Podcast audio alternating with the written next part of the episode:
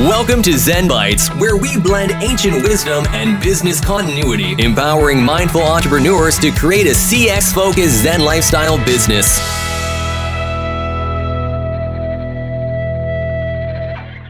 Welcome. I'm your host, Shayn. And this week's episode will focus on how to not become a toxic leader. So let's get into it. Now, the culture of a workplace is a reflection of the nature of the leadership present there.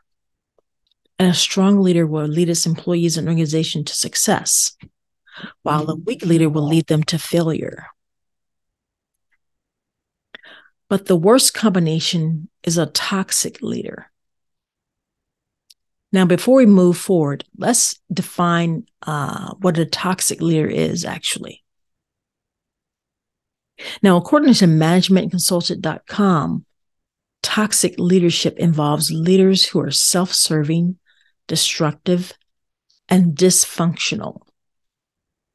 Toxic leaders are self centered and often wield an authoritative or manipulative form of leadership.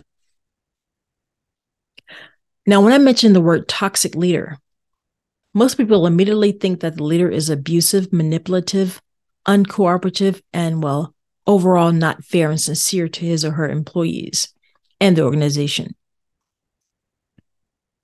But while this is true, there are a lot more deeper ways that a toxic leader can harm his or her surroundings.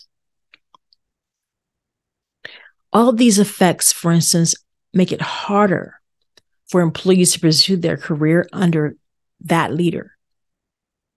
So essentially, just because of a toxic leader, the organization is losing the bright talent, which, as you know, is the basic core of any organization. And it's what fuels a company. Now, according to Forbes, a study reported an increase in the suicide rate of soldiers who were under toxic leaderships. Now, this just goes to show just how disruptive toxic leaders can be. So much so that even the toughest people, i.e., soldiers, sometimes cannot survive it. So just imagine the detrimental effect it has on regular employees day in and day out.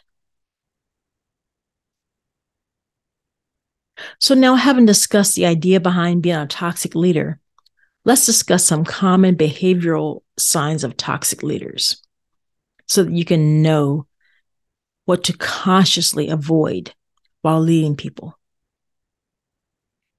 So, the first indication of a toxic leader I like to begin with is narcissism. And I'm sure you've heard of it. And you'll know a narcissist when you see one, when, or when you come across one, rather. Now, these are the type of leaders that always consider themselves the most important person in the company which is very dam- a very damaging attitude, especially in a managerial position. People lose motivation to work hard as a spotlight or credit is always underservingly goes to the to the narcissistic leader who always feel the need to be appreciated and requires a lot of attention. I've been in that situation before myself. Now, this type of approach is simply not constructive at all in an organization. Now, another characteristic of these narcissistic leaders is that they are always concerned about themselves and put their own shallow and pointless need at a higher priority than the company's needs. They focus on what they want and completely disregard the needs of their employees. Another sign of a toxic leader is that they favor some people over others. This, well, they only surround themselves with and appreciate those who are their yes men and yes women, those who don't differ from their opinions, and those who are always giving them the green light that their decisions are always right no matter what. These toxic leaders don't even care if these people give their honest support or not. They just want someone to blindly back them because they have very low tolerance for any new ideas or different opinions from theirs, even if it's conveyed respectfully and is better than their own ideas. This also highlights their low emotional intelligence. When it comes to dealing with new ideas, that might be even better than theirs and benefit the organization more. But just because it differs from theirs, they will shut them down. Now, another thing I like to mention is that it's sort of an extension of the previous point, but is that these toxic leaders are also not honest. Surprise. They avoid telling the truth and being transparent in cases where they feel that their reputation will get negatively affected. Just because of the fear of being disliked, they will distort facts and figures. This eventually depletes their engagement with their employees, and trust between the leader and the leader's employees become, well, non So now that we've talked about the signs of a toxic leader, how can you start avoiding this type of behavior? Well, I think the first and foremost tip I would give is, which is very important, is to encourage more open communication. Communication is essential in a team, and you being the team leader should encourage it. Leaders should, should communicate with their employees on a regular basis, not only on work related matters, but also on how they feel.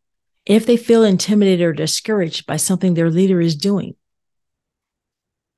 Now, this increase in open communication gradually allows trust and respect to be rebuilt amongst both parties, which is essential for a productive office environment. Now, encouraging communication within the office will also allow for more effective decisions being taken. Leaders should take an open minded approach and listen to what their team members are saying.